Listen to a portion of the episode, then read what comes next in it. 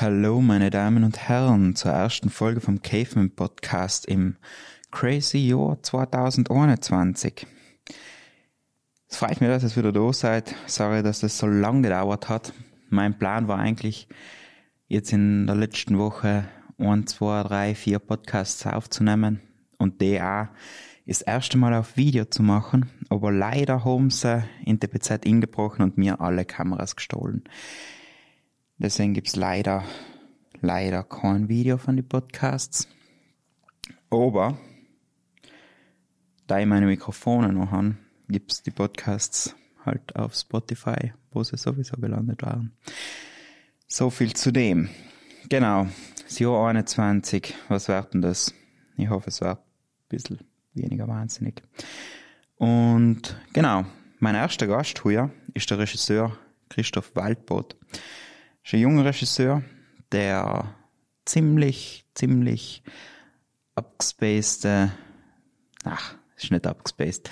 Er macht so sehr gefühlsvolle Filme über die Liebe und wir ratschen eine Stunde drüber, wie das so ist. Ich wünsche euch viel Spaß und dass eigentlich das Jahr hier richtig aufgeht und es bärig wird und was wohl, die ganzen netten Sachen. Viel Spaß. You listen to Radio Caveman. Radio Caveman. Radio Caveman. Und alles passt, weil du herrschst im Caveman Podcast. Zum Film, ähm, ich glaube, ich bin ja zum Film gekommen, der Film hat ja mich gefunden. Ähm, also Film hat mich allem schon ziemlich begeistert, schon als Kind. Also wenn irgendwelche, vor allem so epische Filme, mir sehr begeistert als Kind, so Herr der Ringe zum Beispiel. Er war so meine erste Liebe, wo ich dann auch wissen wollte, wie das gemacht wird. Und ähm, da haben ich mal so die ganzen Extras auf die DVDs und geschaut und haben so Making-ofs und, und haben dann auch schon relativ früh angefangen, so mit zehn, so mit der Kamera von meinem Vater so kleine Filme zu machen. Äh, sehr zum Leidwesen von meiner von, von meinem Bruder und meine Cousinen und so, die alle müssen da mitmachen. Aber er war so, so der, der kindliche Start und dann schon irgendwann so im Jugendalter so die Idee gekommen, hm, das kann man ja wirklich als Beruf machen.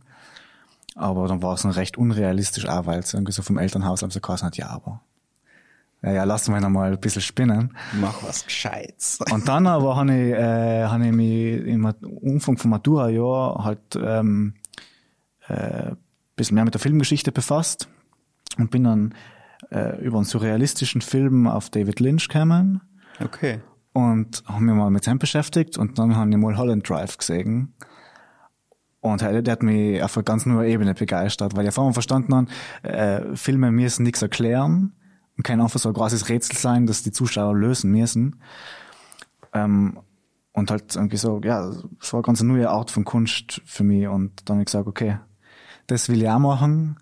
Ähm, und dann war das relativ schnell klar. Und dann habe ich mich nach der Matura eben in München beworben und ähm, so hat es alles angefangen. Okay, wo bist du in München hin? An der Medienakademie war ich so.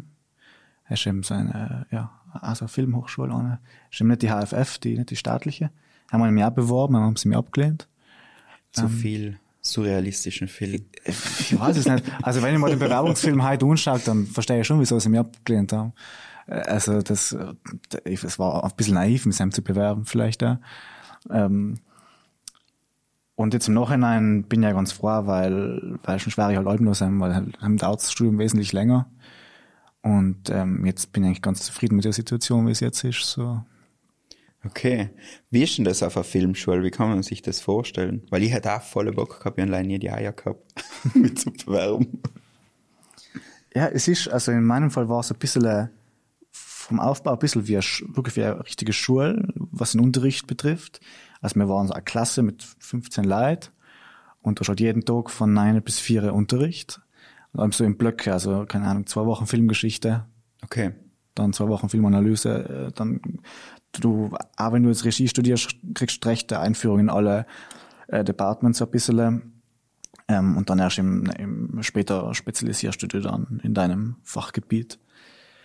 Und es wird halt viel praktisch gearbeitet, einfach viel ausprobiert. Das ist halt das Tolle an so einer Filmschule oder generell an so Kunstschulen, glaube ich, dass du halt einfach so ein Spiel wie hast, wo du die ausprobieren kannst, ohne Angst haben zu müssen, dass du besonders dir falsch, wenn du scheiterst.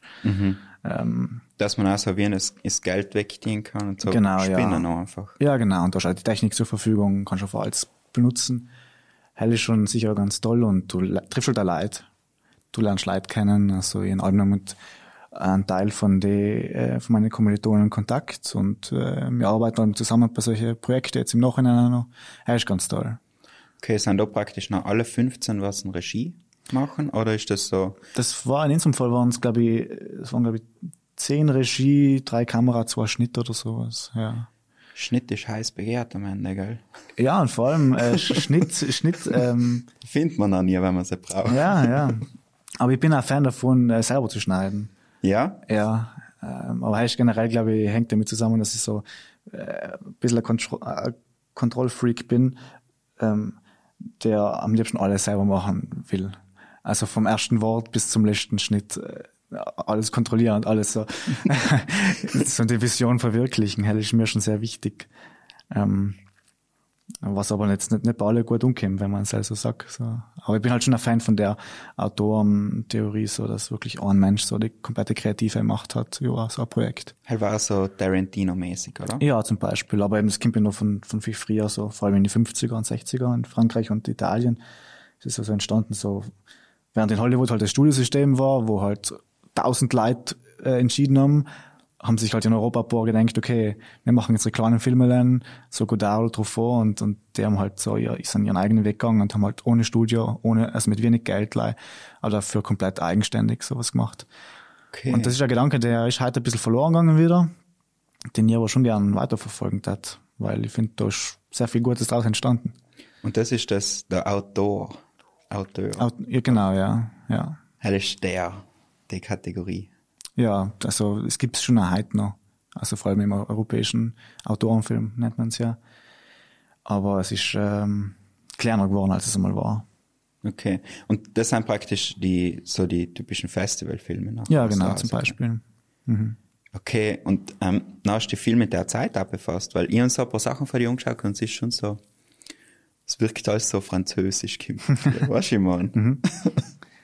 Ja, ähm, ich muss sagen, ich fühle mich mit, mit, äh, mit Filmen aus vergangenen Zeit wohler als mit aktuellen. Ähm, also die Art, wie man etwas inszeniert, zum Beispiel, äh, ich, eine, ich will noch nicht sagen, dass ich einen Stil schon habe, aber, aber vielleicht geht es ein bisschen in die Richtung. Also ich tue sehr gern sehr ruhig inszenieren, sehr äh, mit Fokus auf, auf Bilder, auf Bild und so. Ich, das ist halt auch vielleicht ein bisschen, weil ich so, ähm, sehr beeinflusst bin von der Kunstgeschichte. Das muss halt wichtig ist, ähm, wie ist ein Bild aufgebaut, wo sind die Schauspieler im Bild, wie bewegt sich die Kamera dann. Also Ästhetik ist schon wichtig für mich. Und ähm, was ich ja irgendwie unstreb, ist so eine bestimmte Zeitlosigkeit. Also ich mache also ich, ich mach meine Filme gern so, dass man nicht wirklich weiß, wenn sie spielen. Ähm, deswegen findet man bei meinen Filmen selten irgendwie mal ein Handy oder, oder so oder ein Computer oder sowas, weil es halt die, ganzen technischen Sachen lasse ich meistens weg und, und fokussiere mich eben auf, auf, auf alles andere. Oder ich vermische verschiedene Stile, zum Beispiel verschiedene Mode mit, mit, äh, was nicht, mit, mit Möbel oder sowas, dass man nicht genau weiß, wann spielt es. Ähm, genau, dass ein bisschen Zeitlosigkeit zustande kommt. Ähm, finde ich interessant. Dass man nicht genau weiß, okay, der spielt jetzt 2015 der Film oder so. Da geht man jetzt im Moment So. irgendwie nicht so Also nach richtig dem iPhone-Modell zu Ja. wie sich das so in der Zeit. Ja, kann man ja mittlerweile wirklich so aufs Jahr festlegen, wenn, wenn das rausgekommen ist. Was war so der erste Film, wo du dir gedacht hast, so, das, da stehe ich jetzt so, also das ist jetzt so geworden, wie man es am ehesten noch gedacht haben. Weil in Anfang hast du wahrscheinlich viel umprobiert und Hm. Ja, und vor allem muss leider wenig Zeit vergehen, bevor man dann wieder Auch. ganz was Neues entdeckt hat und dann das alte wieder kacke findet. Aber ich würde sagen, ähm, ich mein letzter Kurs vom Junge und Mädchen, der ist jetzt über ein Jahr alt und bei dem bin ich allem noch sehr zufrieden. Also den hätte ich genauso nochmal machen. Ähm, da hast hast ganz ein schönes Gefühl, dass man, dass man da wirklich sagt, okay, das habe ich gemacht, das ist jetzt so vollendet, das hat ja nichts mehr ändern. Aber wer weiß, was in einem Jahr ist. Also, Wie, wie findest du eigentlich, wenn du einen Film machst, Und so das erste Mal das Schnittmaterial. Also halt alles, was gefilmt hast, anschaust, um so zu schauen, wie du es zusammenschneidest. Ja, das ist meistens nicht so schön. Sehr ernüchternd, oder? Ja. Dann will man sich am liebsten übergeben, über die Tastatur. und sagen, was haben wir gemacht eigentlich? Ja, halt ist, ähm, man hat halt so die Vorstellung im Kopf und bis zu einem gewissen Teil kann man es halt umsetzen und dann der Rest fällt halt weg und ähm, deswegen war es bei Jungen und Mädchen ganz fein, weil halt war halt der Film, der sich auf einen Raum beschränkt hat, größtenteils. Und dann haben die ähm, den Raum halt gefunden und haben mich, ein, haben mich eingestellt und haben mich im Kreis gedreht und haben gedacht, okay, was kann ich da machen? Also ich habe im Drehort halt schon relativ früh gehabt und haben wirklich viel Zeit gehabt, mir Gedanken zu machen. Und dann ist eigentlich relativ wenig irgendwie weggefallen, was so, was, es war wenig, was ich nicht machen gekannt habe. Mhm. War ganz schön eigentlich, dass alles möglich war. Hast du es dann praktisch in Film auf den Raum zugeschrieben? Ein bisschen. Äh, das ist ganz eine hitzige Geschichte. Der Raum ist äh, ein Wohnzimmer von äh, in einer WG von Bekannten von mir in Wien. Und die war relativ oft zusammen und das ist so, das ist so ein Wohnzimmer, da steht alles und nichts drin. Das ist also ein Raum, der war, sie sind eingezogen und da waren halt, war ein Klavier drin, das völlig verstimmt ist, irgendwelche alten Möbel, Pflanzen, Lampen, ein Couch, der völlig kaputt ist. Also es hat nichts zusammengepasst, aber sie haben es trotzdem so gelassen und das, der Raum hat mich irgendwie fasziniert, weil er so, so komisch, so, so surreal gewirkt hat. Und dem haben gedacht, irgendwas muss ich da machen, mal, der ist irgendwie toll. Und dann war quasi war schon auch der Raum so ein bisschen Vorbild dafür, ja, dann habe ich schon okay. mit dem im Kopf geschrieben. Hier war so meine nächste Frage. Wenn du einen Film machst, wie startet denn das bei dir? Hast du so irgendwie eine Szene im Kopf, hast du ein Bild im Kopf, hast du irgendeine Musik im Kopf, oder? Ja, schon sehr bildhaft. Es ist logisch gefährlich, wenn man sich zu konkreten Sachen vorstellt, aber ich stelle mir schon meistens schon die Orte vor. Musik ist sicher auch ein Thema. Ich, ich höre viel Musik, während ich schreibe, um so Bestimmungen zu erzeugen. Ähm, was auch gefährlich ist, weil du meistens nicht die Musik dann kriegst, die du dann ja. in die Szene legen willst. Natürlich. Äh, äh, und, und manchmal so, tue ich sogar schon irgendwie noch Schauspieler suchen, die da passend hatten, also noch so Typen. Und schreibe dann schon mit dem im Kopf. Also ich mag schon gern, das mir als sehr bildhaft vorzustellen schon. Was dann, also bis hin zu Kamerafahrten, die dann schon dem Schreiben irgendwie so irgendwo Sieg.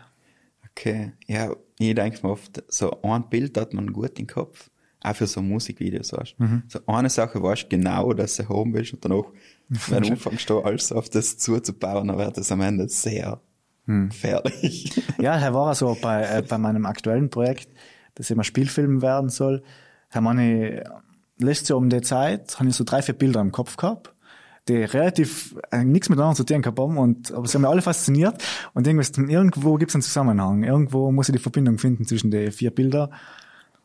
Und dann habe ich halt echt lang nachgedacht, sicher so ein halbes Jahr lang, und haben versucht, irgendwas zu finden. Und irgendwann hat es so Klick gemacht und dann war es da.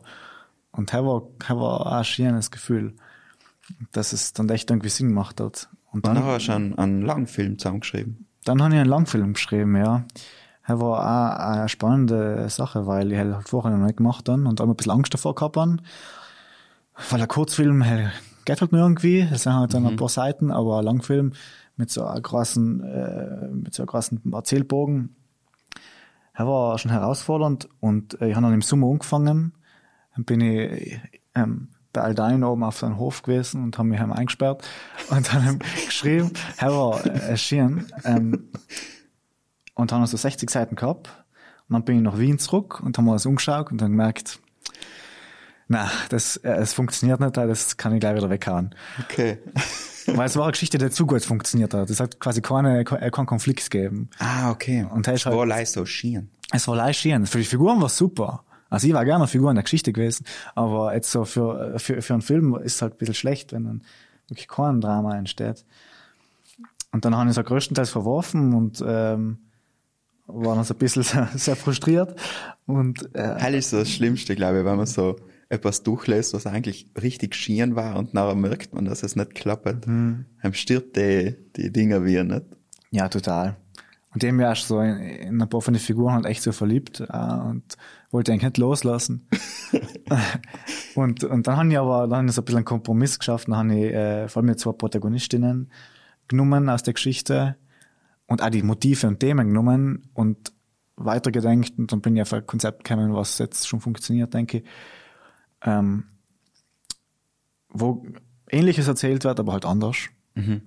Und ähm, Kommt dir oft einmal vier, du tust die, wenn du jetzt so einfach etwas schreibst, dass dir die Sachen zu viel wert sein oder dass so sagst, das ist zu wichtig ja, beim Schreiben, weißt du, dass das volle Leute das noch so wegzugeben. Oder nicht wegzugeben, ja. sondern so, zu sagen, okay, na, das klappt nicht, da muss ich jetzt selbst ändern.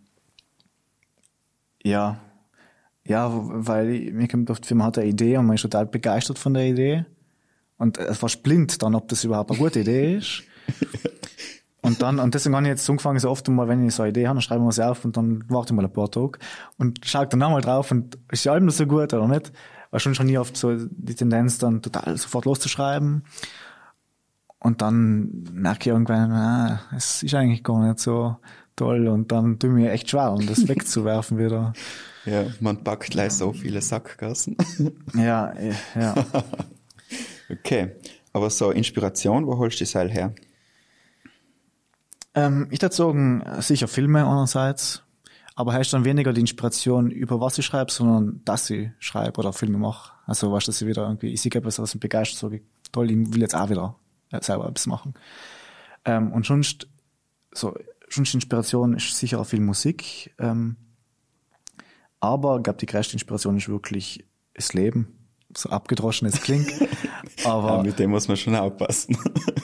ja, aber ich finde halt, also ich merke so, die meine kreativsten Phasen sind die, wo, wo halt viel passiert in meinem Leben, wo ich viel erlebe, wo wo es ziemlich turbulent zugeht. Ähm, und eben nicht gleich positiv, auf positive Art, sondern oft auch auf negative Art. Äh, wenn es Sachen sind, die mich irgendwie auf negative Art beschäftigen, das sind oft auch sehr produktive Phasen. Ähm, deswegen, und deswegen ist jetzt gerade das Corona-Jahr eigentlich nicht so ideal, finde ich, für mich, weil halt nicht so viel passiert. Dafür habe ich eh relativ viel geschafft, aber sonst ähm, mag ich es halt mir so einzuschmeißen, Situationen. So ein bisschen was Unangenehmes suchen. Ja, genau, so ein bisschen, wo man halt so ein bisschen über die eigene Komfortzone ausschießt und Da, wo man Prügel riskiert. ja, und dann muss man sich damit beschäftigen und, und Ja. daraus entsteht dann ja schon was Fruchtbares, finde ich. Ja, ich finde, letztes Jahr hat man viel Zeit gehabt, so einmal alles zu schauen, was man Lust gehabt hat, nicht? So. Du meinst so Filme? Ja. Ja. Und da letztes Jahr sind super Serien rausgekommen. Mhm. So Queen's Gambit und so. Ja. Schaust du es als Autor? Autor? Ja, ich muss, also ich bin weniger der Serienmensch, muss ich sagen. Ich bin relativ schlecht, was Serien angeht. Ich schaue halt echt mehr Filme. Ja, in so a- in echt ein paar Serien, die mir alle jedes Mal empfehlen. So Stichwort Breaking Bad, die ich noch nie gesehen habe. Da muss ich mir mal hinsetzen. Aber ich bin halt schon echt ähm, der, der Filmmensch. In einer Serie, die mich total begeistert, auch wieder David Lynch, äh, Twin Peaks. Ah ja. Ähm, Haben ich jetzt ja gerade erst. Die dritte Staffel, dritte ist Staffel 2017 ist rausgekommen. Äh, Ganz hetzig, so nach 25 Jahren auf einmal kommt die dritte Staffel. Ähm, die Serie kann ich sehr empfehlen. Die ist ursprünglich Anfang der 90er erschienen. Und da war so ein bisschen eine eine Vorlage für alles, was danach gekommen ist. Auch einfach das Konzept, dass man über eine Staffel hinweg eine Geschichte erzählt und nicht so pro Folge abgeschlossene Geschichten. Ah ja. Mhm. Da war so ein bisschen neu haben. Und die Serie ist ein ganz wilder Mix aus äh, Krimi, Mystery, Horror, Surreal, äh, so Soap. Ganz wilder Mix, aber super toll. Aber er ist ein wilder Typ. Also er tut da echt, das sind ja fast schon so Träume. So ja, traummäßig genau. macht er Man das. weiß nicht genau, wer- ob es ein Traum ist oder nicht. Genau. Und da gefällt mir, ich bin ein großer Fan von, von Träume. Und ähm, ich glaube, in meinen Geschichten ist so ein bisschen Restzweifel, ob man gerade träumt oder nicht, weil es ein bisschen verschoben ist. Es ist nie ganz realistisch, es ist ein bisschen äh, absurd. So ein bisschen, von, ähm, weiß nicht, du hast mir einen Film gezeigt, in letzten Jungen und Mädchen. Und Sam ist so, ich weiß nicht, die, die Bilder sind Sam so weich und cremig und, obwohl es schwarz-weiß ist, was eigentlich hart ist, ist so Ja, weich. Ja, äh, hell war, es war ja, haben wir uns auch entschieden, äh, allein mit ähm, natürlichem Licht zu drahnen. Also war keine, also es ist natürlich irgendwie eine Lampe im Raum, aber jetzt nicht ein künstliches Licht, was man bei Filmen schon verwendet. Und vielleicht ist dadurch eins zustande gekommen. Und generell, ja, ich finde schwarz-weiß, aber macht eh schon viel aus, weil ähm, ist schon ein bisschen weniger für das, was wir ja schon kennen, so die farbige Welt, und Ja. dann ist schon ein bisschen verschoben alles. Also ich nicht den Anspruch, naturalistische Filme zu machen. Das ist mir wichtig. Also, wir machen andere besser. Nein, also ich finde es voll bärig, auch so die Sachen, was man für dich auf YouTube, was selber angeladen hast, was man zusammen sieht, haben sie dann echt, die haben um sowas, ich weiß, ja, so was Französisches, so Schien. Hm. Und es geht auch so ein bisschen auch, so eins von deinen Themen ist, glaube ich, Liebe, oder? Ja, ja. Das zieht sich so wie ein Duch, so. Sehr beschäftigt, ja. Ja, Liebe ist sicher ein großes Thema, wo ich halt echt, ähm, also ich, ich habe auch schon Kurzfilme gemacht, die man immer findet, wo ich die, die Liebe auf eine, auf eine Art und Weise behandle, wie sie halt nimmer behandelt hat. Nämlich aus der Perspektive von jemandem, der glaubt zu wissen, was er ist. Und ich das jetzt sagen, dass ich nicht, nicht genau weiß, was es eigentlich ist. Ähm, deswegen ist es so ein Feld, wo Alben erforscht, weiter geforscht wird. Und das finde ich halt auch spannend. Also es hört nie auf, glaube ich. Selbst wenn ich 80 bin, wird es wahrscheinlich nicht aufhören. Ähm, heißt so ein Feld, wo, wo Film gut forschen kann, Kim. Ja, ja. Und allem wieder neue Aspekte hervorbringt. Also, es, also jede neue Figur irgendwie bringt schon einen neuen Aspekt irgendwie mit. Und zusammen ist aber auch der Konflikt brutal hart, man viel. Ja, stimmt. Da ist sehr viel Potenzial da. Ja. aber Potenzial, das man vielleicht selber nicht so, nicht so erleben will. Genau, ist sowas Leider, ganz Man will halt die schönen Sachen. mhm. Ja, aber eben, das ist eben ein Thema, was mich sehr interessiert, natürlich die Liebe, aber ähm, schon halt auch allgemein die Jugend liegt mir sehr am Herzen. Also in, in eigentlich alle Sachen, was ich bisher gemacht habe, geht es um junge Menschen. Ist einmal deshalb, weil ich mir gar nicht so vorstellen kann, jetzt eine Geschichte über alte Menschen zu erzählen, weil ich nicht so die Perspektive habe einfach. Ähm, die fühle mich ganz wohl, ähm, Geschichten über Junge zu erzählen, um mal das Lebensgefühl irgendwie, das ich halt kenne, zu transportieren. Ähm, und das ist eben ein großes Thema in, in meinem Spielfilm, den ich jetzt machen will. Dann geht es wieder um zwei junge Frauen, ähm, die sich zufällig treffen eines Abends in einer riesigen, düsteren Großstadt. Und ähm, haben durch, durch die Gegend streifen und sich gegenseitig so ein bisschen erkunden und die Orte erkunden und es geht eben um, um sein Lebensgefühl, ähm, das wohl sehr hedonistisch ist, aber ähm, was mir gut gefällt, so das im Moment sein, nicht an gestern denken und nicht an morgen, nicht einmal an heute, sondern an jetzt, an dem Moment und sich total darauf einzulassen und den Moment voll zu genießen.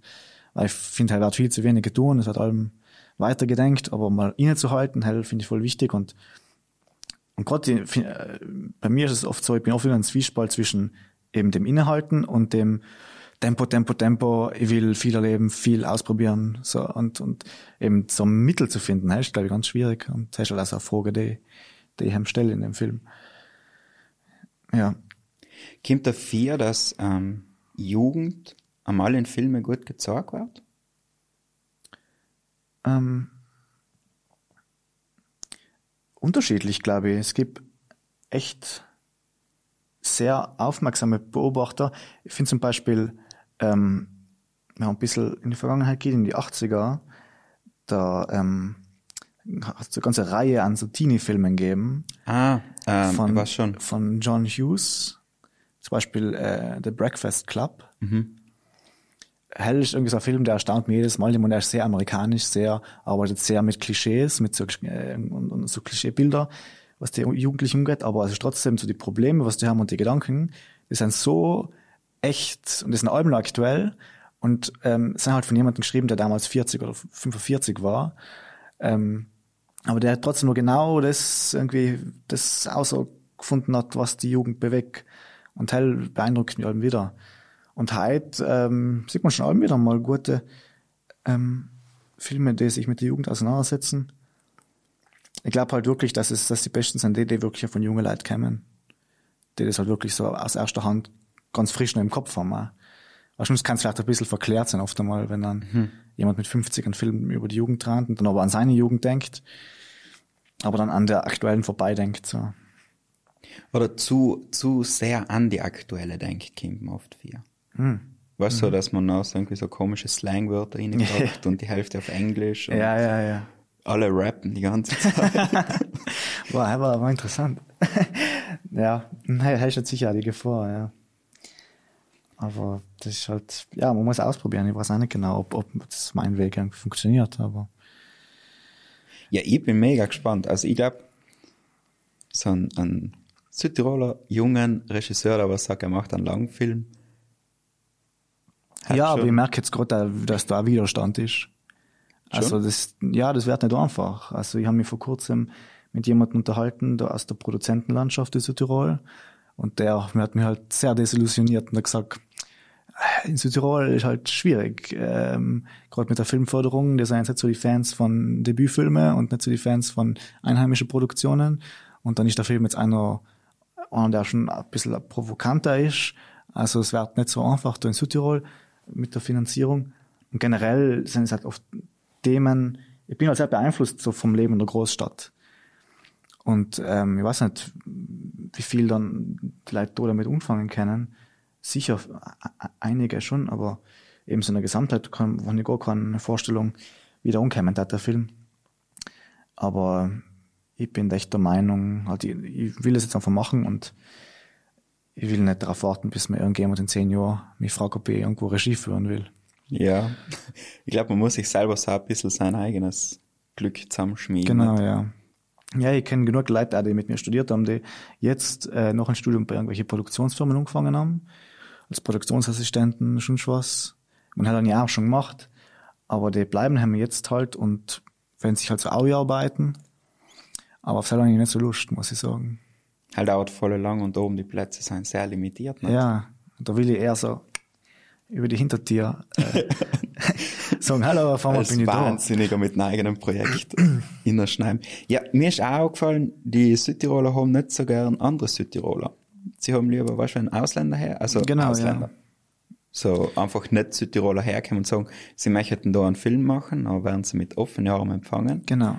Und ich glaube, du müsstest einfach einen, irgendwie einen, einen amerikanischen Produzenten erfinden, der was das macht. Ja, sie sind halt sehr oft auf den Tourismuseffekt äh, versessen, Ja. dass dann irgendwie die Leute im Ausland das dann sehen und denken, ah, da fahre ich hin im Urlaub. Ja, es ist schon, eigentlich finde ich, sollte jetzt, äh, es sollte schon ein bisschen der Fokus auch noch mehr auf die eigenen Leute sein, ähm, weil ich glaube, wir hätten schon viel Potenzial da in Südtirol, was, was Re- Regie oder aber immer Schauspieler umgeht und so und Halt eigentlich mal. Und ja, aber was beim Theater läuft, bei uns, ist ja auch Wahnsinn. Irgendjemand hat mal gesagt sein, wenn man alles durchrechnet, was jede Produktion, was läuft, von Heimatbühnen bis ähm, Profitheater, dann hat man, glaube ich, zwei, drei Produkt also Aufführungen am Tag aufs Jahr gerechnet. Und das ist schon nicht nicht. Halt, ich meine, es sind echt gleich 500.000 Leute, was Nein, eben, ja, es darf schon einiges da sein.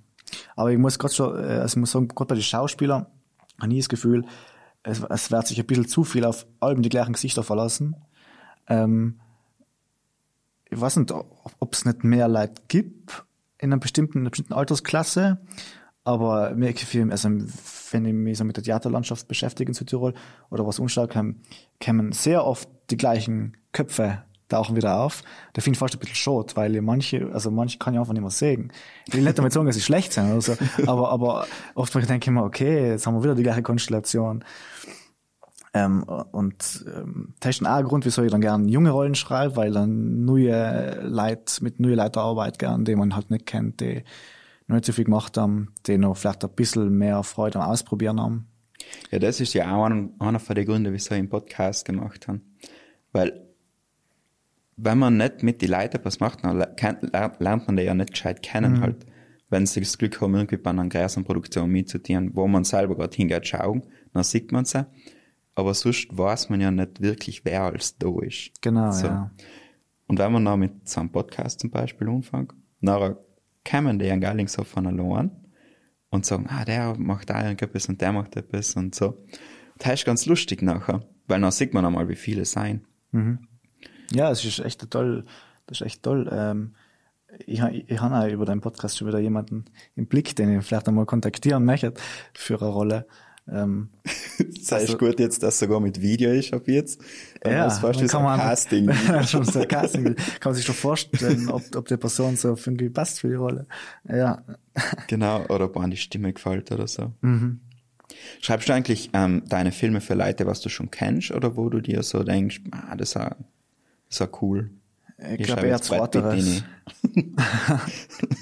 Ich glaube schon eher zweiteres, also wo ich mir denke, das war cool. Ähm, aber dann oftmals schwenkt es ja ganz um. Bei jungen Mädchen haben man es mit, vor allem äh, in, in, der Rolle des Mädchens, dann ist schon eine Schauspielerin, eine österreichische Schauspielerin im Kopf gehabt.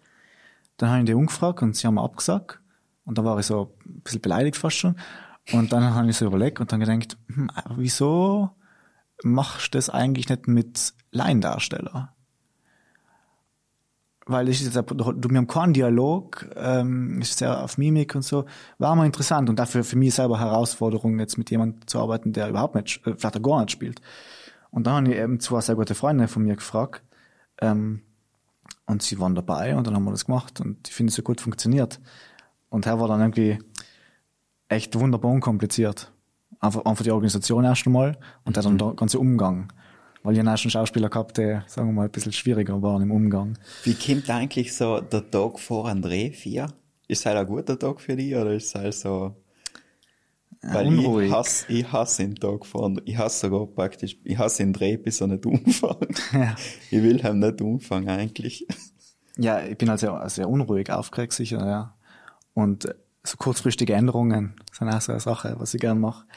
Und dann, wenn man am nächsten Tag dann am Set ist und dann der erste, die, äh, die erste Klappe fällt, dann ist irgendwie so eine, Erleichterung da. Auch wenn es am erst richtig losgeht und man sagen muss, was man kann, aber bis im hin ist allem schon, bis im hin ist eigentlich all das, alles das, was mir auf die Nerven geht, so die ganze Produktionsarbeit.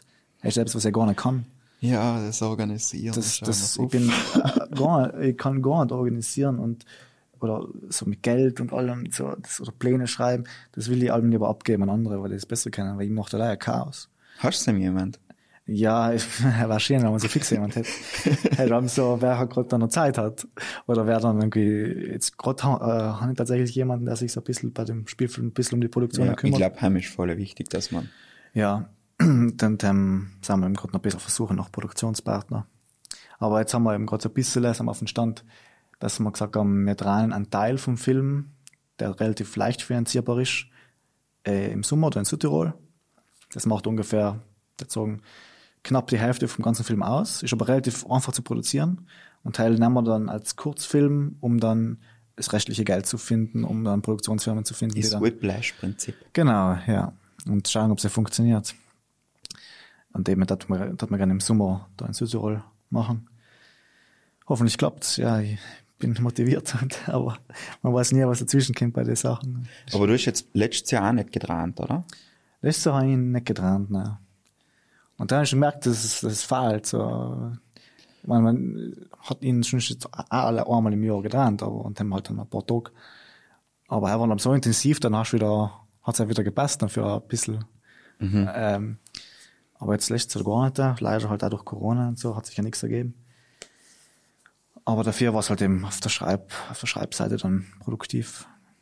Haben wir schon jetzt dein zweites Buch geschrieben? Genau, ja, ich jetzt im Dezember beendet. Ähm, relativ schnell geschrieben für meine Verhältnisse, also so in drei Monate. Ähm, und er ist halt, ich finde halt so Romane schreiben ist halt nochmal ganz was anderes und hat halt den Vorteil, dass du schreiben kannst, was du willst.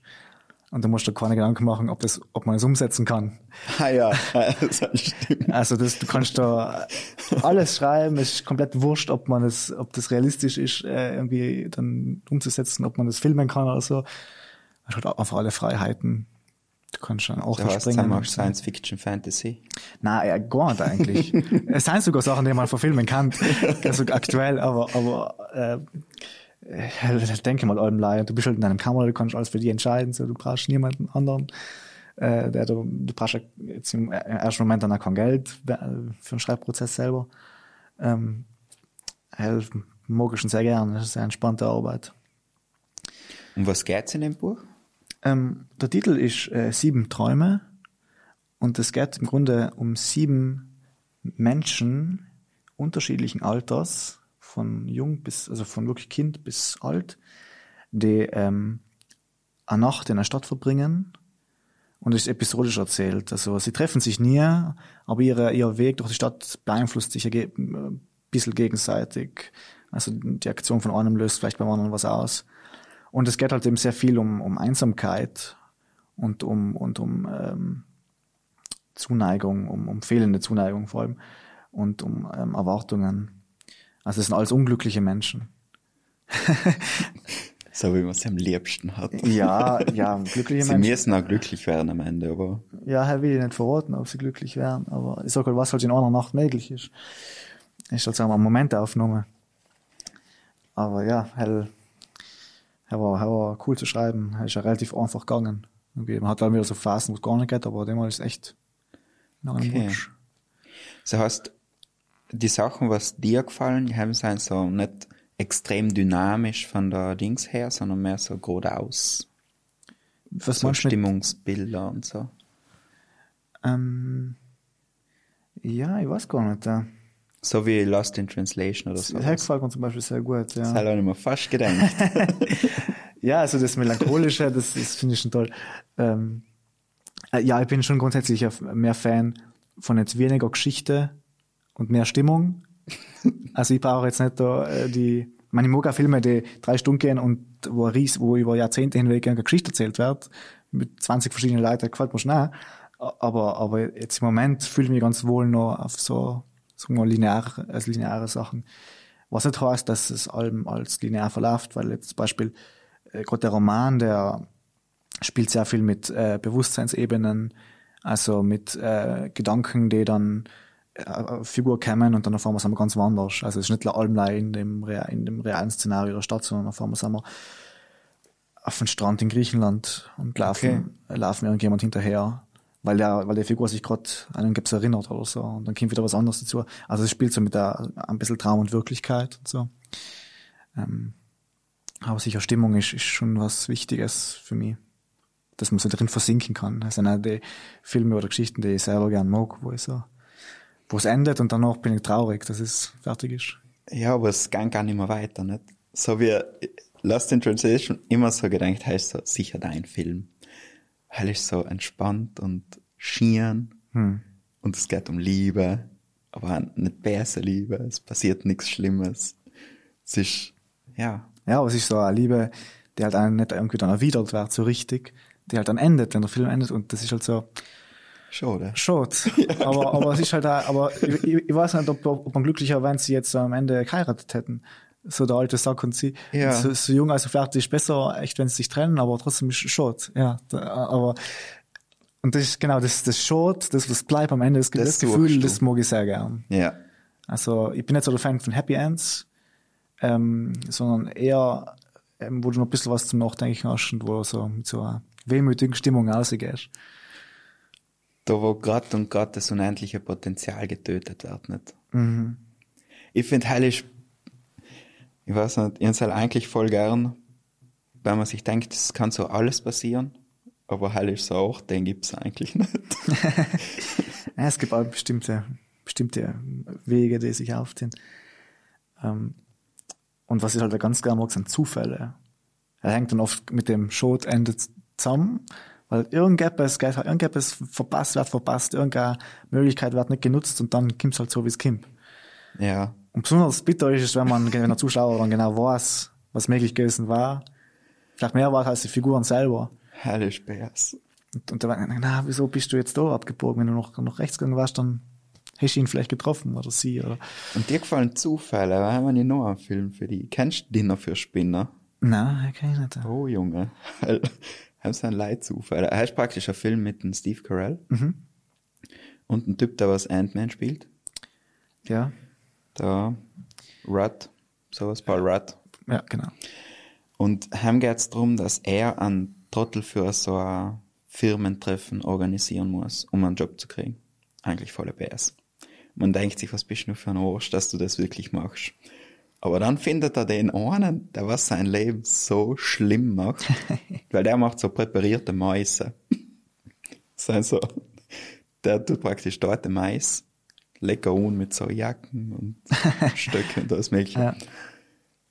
Und er so, findet eben den Typ, der rennt ihn vors Auto. Und ab dem ist so ein richtiger Bauchwehrfilm. Hm. Kennst du sicher, das Ja, weißt du, so, da was sie einfach, da was die umbringt, weil du ein bisschen mehr weißt wie der eine, der was gleich alles hinmacht. Mhm. Die halt gefallen dir nicht, oder? So meine Frau, ihre Schwiegereltern und ich. Oder sowas. bin ich nicht so der, nicht so der Typ dafür. Aber Bauchweh-Filme an sich schon, also so Filme, die, vielleicht, ich weiß nicht, ob das, das ist, was du meinst, aber Filme, die wert dienen. Auf eine gewisse Art und Weise. Ja, halt das schon. ähm, die halt auch un unangenehm sein, um Ja. zu schauen. Also ähm, bin ich einer von meinen Lieblingsregisseure ist Lars von Trier. Ah ja. Er ist ein Heißt Meister, zwar anders Meister wär, darin. aber tut da weh. Ja, er ist halt so etwas, ich liebe seine Filme, aber er hat schon einige, wo es einfach nicht schön ist, äh, den zu schauen. Aber was halt, finde ich, dazu gehört, sich dem ein bisschen auszusetzen dann und einmal was zu schauen, was dann eben nicht so schön ist, was die dann irgendwie auch vielleicht aufwühlt innerlich, finde ich schon wichtig, ähm, dass man sein macht ab und zu einmal. Er ist ein brutaler Typ. Ja, der, ähm, der hat schon, äh, hat schon ein bisschen Chaos so in der, in der Filmgeschichte. Aber der hat dich stark Der hat mich- imponiert. Ja, ja, der hat mich auch sehr geprägt. Ähm, ich meine, er ist ja auch noch von den Dogma-Regisseure. Und über ihn bin ich aber auf der, erst auf das gekommen, dann, Das Dogma mir sollst du vielleicht nochmal erklären, wie das genau ah ja, funktioniert. ähm, ja, Dogma, das war 95, 1995 haben sich vier dänische Regisseure, unter anderem Lars von Trier, gedenkt. Jetzt ist das Kino 100 Jahre alt geworden, aber wir hängen jetzt fest in so einer Blockbuster, amerikanischen Blockbuster-Maschinerie, die jetzt nach Europa kommt und ist alles gleich gestreamlined und so. Wir wollen nochmal ausbrechen aus dem. Und dann haben sie zehn Regeln aufgestellt, ähm, die sie in der Arbeit am Set sehr limitieren. Ähm, zum Beispiel darf man eine Handkamera verwenden, man darf kein künstliches Licht verwenden, man darf Sound live am Set aufnehmen, nichts später hinzufügen. Ähm, man darf äh, an reale Schauplätze dran, also keine Kulissen verwenden. Haben so zehn Regeln, ähm, die dazu geführt haben, dass, der, dass man sich halt neue Gedanken machen muss. Zum Beispiel, wie schaut jetzt ein Bild halbwegs gut aus, auch wenn jetzt kein Licht aufstellen darf. Ähm, und dadurch, dadurch, dass man halt so beschränkt ist, kommt man halt auf neue Ideen. Und Thailand wollten sie es ein bisschen erzwingen. Dadurch entsteht so eine Ästhetik, die sehr an so Home-Videos erinnert. Also es ist so, es wirkt einfach, als hätte einfach zufällig jemand mitgefilmt. Es ist nicht auch eine Regel, dass man praktisch nicht die Reihenfolge von den Shots verändern darf. Äh, na, halt darf man das schon. Also man darf schon unchronologisch tragen. Ja, ist halt schon. Ähm, aber es ist halt totale Anarchie. Und Hell wollte mal ausprobieren. So komplett ohne, also ohne, also wir hatten, waren wir alle fünf Leute am Set mit Schauspieler, wirklich Regisseur, jeder hat die Kamera gemacht, äh, und zwar Tonleute, das war's, und zwar Schauspielerinnen, mehr waren wir nicht. Und Hell war total fein, weil du einfach, ich tue generell gern in kleinen Teams arbeiten, so klein wie möglich. Ich mag's gar nicht, wenn da viel zu viele Leute im Set sein, wo die Hälfte Leute umsteht die halbe Zeit. Ähm, und haben wir halt, halt extrem, weil wir wirklich so total frei. Wir haben nichts, wir haben keinen Drehplan gehabt, wir haben gar nichts gehabt, wir waren einfach zusammen und haben getrennt, eins nach dem anderen. Und haben wir echt Spaß gemacht. Aber Dogma ist halt etwas, was halt irgendwie jetzt mittlerweile nicht mehr viele Leute kennen und deswegen st- stößt es ein bisschen auf Irritation, wenn man das dann sagt. Trifft's gut. ja, Weil du hast das Sam beim Dings gezeigt, beim Filmfest in Bozen. genau. Was hast du Sam in Anfang erwartet, dass du jetzt, weil es ist normal auch nicht typisch, dass ein Regisseur vor dem Film aufsteht und so eine Rede haltet, nicht? Also normal ist das ja danach, Danach, dann. ja. Ja, das wollten sie haben irgendwie und die haben nicht gewusst, was ich sagen soll, ehrlich gesagt, weil ich bin nicht so der Fan, jetzt krass irgendwelche Einführungen zu geben oder Ach, schon. sie haben die gefragt. Ja, ja, das war meine Idee. Sie haben mich gefragt, ob, also sie haben da irgendwie, glaube ich, jeden rausgeholt. Und, aber ich will doch nicht, nicht vor dem Film schon erzählen, worum es im Film geht. Also, das sehen die Leute ja gleich. Ähm, dann habe ich gesagt, ja, ich habe halt einen Film gemacht und schau es mal den cool, was soll ich denn sagen? macht er einen extrem so pretentious. Ja, aber was soll ich denn sagen? Also Fragen, wenn Sie Fragen haben, können Sie sie noch stellen, aber was soll ich davor sagen? Äh, der sechste ist ein Dogma-Film, haben wissen Sie auch nicht genau vielleicht, was es ist. Aber Okay, weil ich habe gemeint, du bist doch von dir aus vorher umgegangen, um das so zu erklären. nein, nein. Und dann hast du mir schon Da haben Sie vielleicht ein bisschen Angst gehabt, dass das keiner kennt, Okay. dass man das vielleicht kurz unteasern muss, was das ist. Nein, ich war da gar nicht. Ich war am liebsten gar nicht, also am Ende gar nicht ausgegangen. Ich Ja, war am liebsten gegangen, heimgegangen gleich wieder. Ich, ich rede generell nicht so gern drüber, also gerade wenn dann so Leute dann irgendwie was erklärt haben wollen, hell mag ich gar nicht, äh, also sollen sich selber ihre Gedanken machen. Du hast ja die Arbeit eigentlich schon vorher gehabt und das sollen sie einfach genießen, so, nicht? Ja. Und ich will, also ich, ich persönlich will gar nicht, dass mir der Regisseur seinen Film erklärt, sondern ich will mir schon die Freiheit äh, nehmen, mir selber, zum Beispiel, wenn es ein Film ist, eben gerade so ein David Lynch-Film, wo du dir echt selber deine die Handlung zusammensuchen musst. Finde ich hell ja gerade spannend. Und da will ich nicht, dass er mir da auf Wikipedia schwarz auf weiß sagt, wie es funktioniert, wie die Handlung funktioniert, sondern er schweigt und lässt alle selber ein bisschen nachdenken. Und das finde ich cool. Ja. Ähm, aber ja, die Leute wollen allem so konkret wie möglich dann alles wissen. Aber ich glaube, halt ist so das, was auch die Leute so wie cool fänden, nachher, wenn sie so später etwas erklären können, was sie vorher nicht gewusst haben. Was ja beim Dogma effektiv auch der Fall ist. Weil halt die das haben nicht gekannt. Ich habe zwar einen Lars von Trier gekannt, so. Und dann gewusst, dass er ein schräger Typ ist. Aber, und auch, also, ich meine, das ist ja absolut etwas, was, das, wenn er es nicht erfunden hätte, dann passt es super in ihn nicht. Mhm. Aber so, das mit den Regeln, so schon spannend.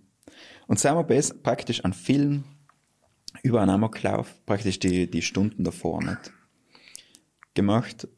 Und ich habe auch noch eine Schule dafür gekriegt, wo es das dran gekannt hat. Ja, das war eine spannende Sache.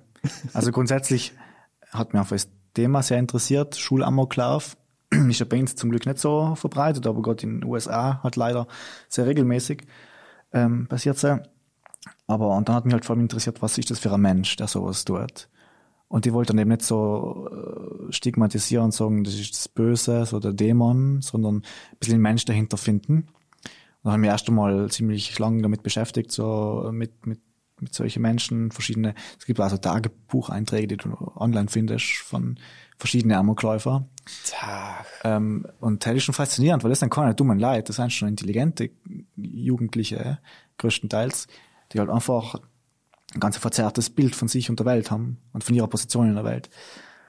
Und dann haben wir gedacht, hm, das war ein interessantes Thema, sicher schwierig, ja, aber machen wir, probieren wir mal. und dann war halt eben das Dogma, das Spontane, was mitgefilmt aussteigt, war vielleicht auch ein guter Stil dafür.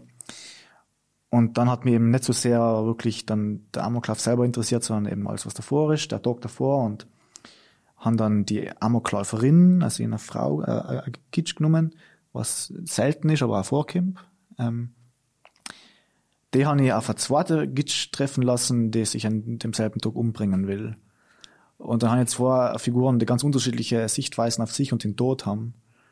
Die andere, die sich selber die Schuld gibt äh, und sich umbringen will, und die andere, die alle anderen die Schuld gibt und auch, auch sterben will. Und dann habe ich das aufeinandertreffen lassen und miteinander reden lassen. Und dann halt äh, schon dann am zweiten Tag noch gezeigt, wo dann der Amoklauf ist. Halt haben wir dann im humanistischen Gymnasium weiter von der Vogelweide in Bozen gedreht. Danke an der Stelle nochmal an die Frau Direktor Adami. ähm, ähm, und, und dann haben wir dann den Amoklauf in, einem, in einer Einstellung gedreht, in einer achtminütigen, ohne Schnitt. Das ist halt so die, ja, die Sogwirkung entwickelt. Ähm, das haben wir im Sommer gemacht, wenn keiner heim war. Und ja, mal hat ein paar Leute angerufen, ob sie Schiller spielen wollen, die sterben. ich meine, haben, haben sich hier ziemlich einige gemeldet. Das ist jetzt, kriegst du nicht so jeden Tag die Umfrage, ob du eine Leiche in der Schule spielen willst. Genau. ähm, und dann haben wir das gedreht, irgendwann im August oder so. Ähm, hast du den praktisch beim Filmfest Bozen und bei anderen Festivals auch gezeigt? Ja, bei, bei, bei äh, in, in München habe ich ihn auch gezeigt, bei so kleineren Festivals, ja. Wie es haben die Rückmeldung gewesen, dass du eine Frau hergenommen hast? Ähm, ein paar Leute haben mich schon gefragt, gibt's das überhaupt? Machen das Frauen überhaupt? Weil man hört nur von Männern. Es seien halt, glaube, 90 Prozent seien es Männer.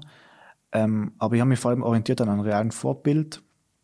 Aus den 70er hat es eine 16-jährige Gitsch gegeben, die hat geheißen Brenda Spencer, oder heißt Brenda Spencer. Und die hat in der Früh aufgestanden und hat auf die Schule gegenüber von ihrem Haus geschossen. Und hat einfach mal ein paar, so vier, fünf Leute gekillt.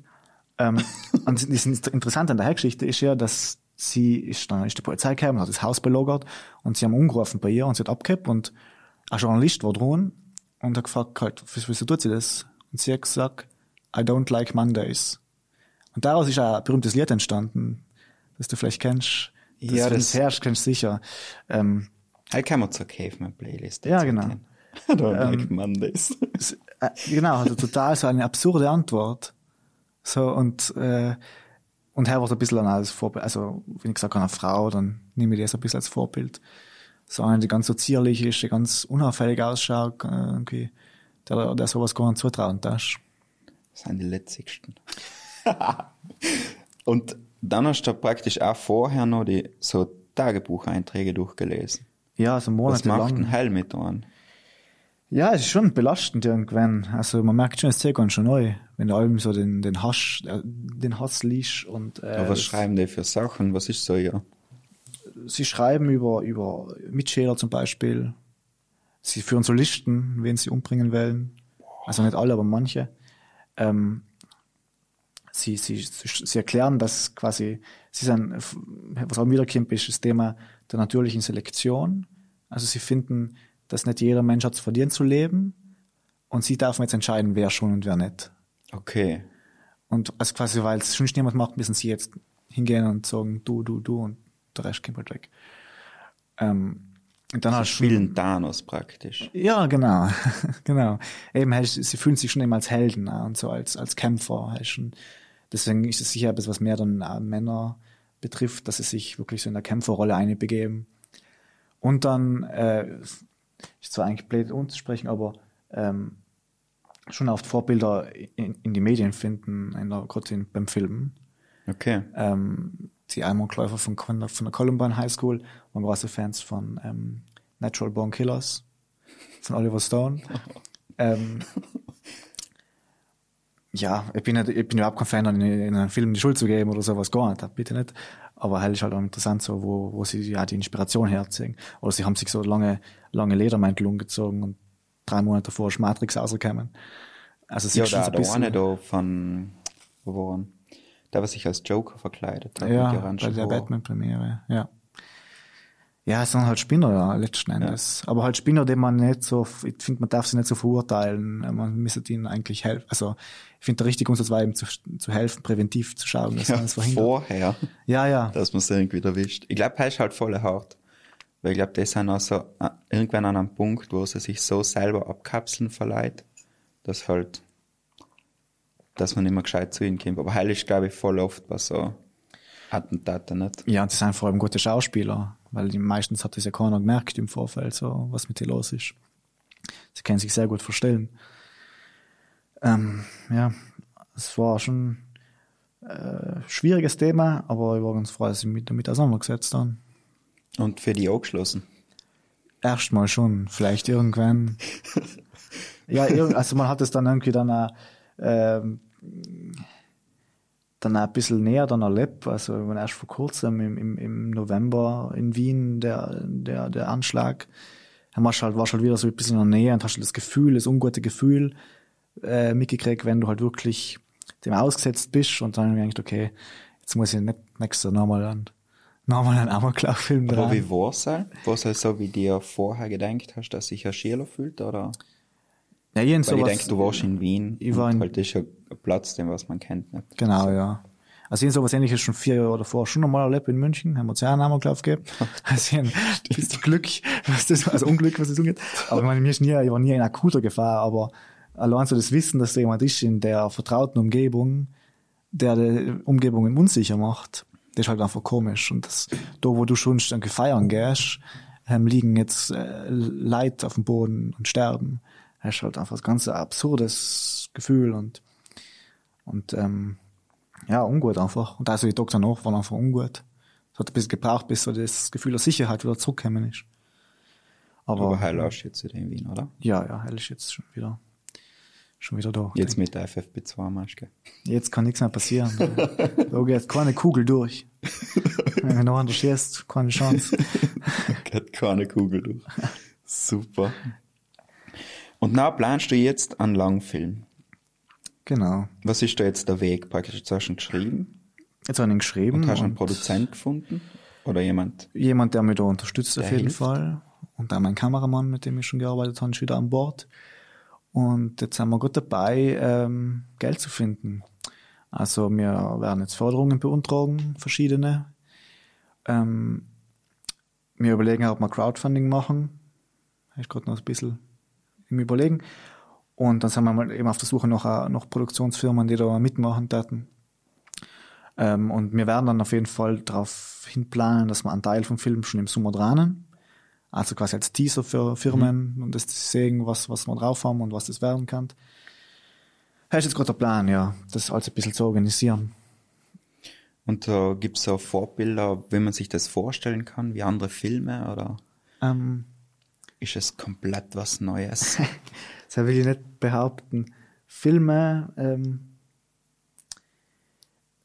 ich würde eher weniger auf Filme verweisen, sondern eher auf einen, auf einen bildenden Künstler. Und zwar in, in Edward Hopper. So ein berühmtes Bild, ähm, das, das kennt man. Das ist, das heißt Nighthawks. Das sagt so ein nächtliches Diner, so amerikanisches, wo also ein Ah, paar ja. Leute drin sitzen. Das ist so, Ah, so Strohsnecker, nicht? Genau, ja. Das ist so ein großes Vorbild, also visuell, aber auch von, von inhaltlich so die Einsamkeit von der Nacht. ist ein Roman, das ist ein Thema, was auch wiederkommt bei mir, so das ähm, Einsamkeit und Liebe. Einsamkeit und Liebe und, und das, ja, Nacht. und Nacht. ich finde nachts wunderbar, äh, also poetisch einfach, so als ähm, passieren Sachen, die passieren halt am Tag. Ähm, ja, das stimmt allerdings. Ähm, es ist halt so was Magisches und der Film ähm, spielt eben in einer Nacht, aber hat dann noch so eine zweite Ebene, weil wir eben die zwei Frauen haben, die sich kennenlernen und die haben so eine gewisse Seelenverwandtschaft, entdecken sie zwischen sich. Und dann, wenn sie letzte zweit sein und die Seelenverwandtschaft ausleben, sind sie auf einmal in einer surreal anmutenden Traumlandschaft. Auf blühenden Wiesen, wo sie live für sich sein. Also man verlässt die Stadt ab und zu. Und Da kommt noch die IDM ins Spiel. Also es Dann kommt die blühende IDM, Wiesen da sind die und Geißler und, und so traumhaft schieren. Ja, ja, da ist dann der Werbeeffekt. Genau. Also wenn irgendjemand von der IDM zuhört, kann man sich gerne bei mir melden. genau. Wie heißt die IBAN? Aber ja, oder generell, wenn irgendjemand so irgendjemand viel zu viel Geld hat, kann man mich gern äh, kontaktieren. Ich, ich hoffe halt nur, dass irgend so ein reicher äh, Mäzen kommt, der einfach sagt, ich hab Lust, dass du den Film machst und du hast das Geld, mach. Heil war es so schön, oder? Ja. Ich Das war, das nicht, war früher, war das verbreitet da. Ja. So, so Schiele oder so, die haben alle so, so irgendwelche Onkel gehabt, die scheiß viel Geld haben und, und äh, sowas fehlt halt ein bisschen. Die Onkel, die scheiß viel Geld haben, braucht man. Ja.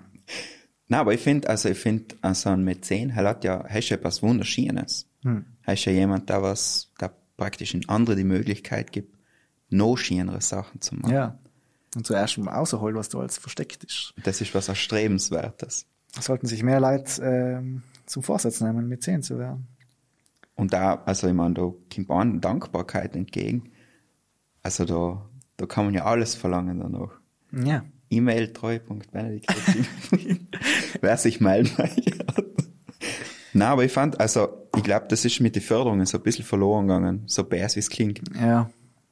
Weil wenn sich der Staat drum kümmert, dann braucht sich ja sonst niemand mehr drum kümmern. Aber wenn Was ja sich der Staat auch nicht drum kümmert, wer macht's dann? Eben. Und ich komm viel mit, gerade mit Corona, haben die Jungen voll drauf gezahlt. Weißt Weil ganz viele sind so im Starten gewesen. Ja, das ist ja voller Bremse gewesen. Jetzt. Und das ist voll eine Bremse. Und jetzt ist halt schwieriger. Weil jetzt hast du halt allem noch nicht viel vorzuweisen. Aber die, die, die Geldtöpfe, die was praktisch dir gewisse Sachen verzeihen, sind ja jetzt so wie ein, wieder zu, zu. So. Aber, vielleicht sein, weil jetzt sind auch ganz viele, was gesagt haben, okay, wir möchten jetzt echt die Jungen unterstützen und so. Deswegen das auch Schauen wir mal. so ein Langfilm, wo man sich so vorstellt, halt, war, glaube ich, schon eine gute Wir brauchen ja nicht so viel Geld, muss man sagen. Also wir sind ja relativ sparsam unterwegs. Jetzt im Vergleich zu. Das ist ja allein kostendeckend, nicht? Halt, man, Ja. Da Also- verdient ja niemand nicht. Also halt sind wir gerade ein bisschen beim Diskutieren, war schon schieren, wenn wir die Leute bezahlen könnten.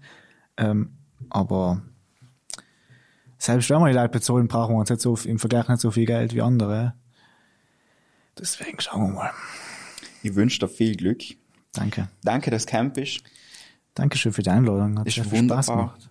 dass ich dich als Versuchskaninchen da hernehmen gedarf. Ja, freut mich. Also, ich weiß nicht, ob ich der richtige Mensch so ästhetisch bin für sowas, aber freut mich trotzdem. Und ich hoffe, ganz viel Glück kommt so in deine Richtung und dass irgendjemand das schaut, der was vielleicht irgendwo helfen kann. War ideal. Ja, ja, man kann mich jederzeit kontaktieren. Genau. Und den Sommer wünsche ich dir viel, viel, viel Glück beim Rahmen. Dankeschön. Dankeschön. Das war's mit dem Caveman Podcast. Das mich voll freuen, wenn du mir auf Spotify folgen darfst, wenn du mir auf Instagram oder auf Facebook schreibst, wie es dir gefallen hat. Und wenn du mir vielleicht ein Foto schickst wo du meinen Podcast hörst. Danke fürs Zuhören und bis zum nächsten Mal.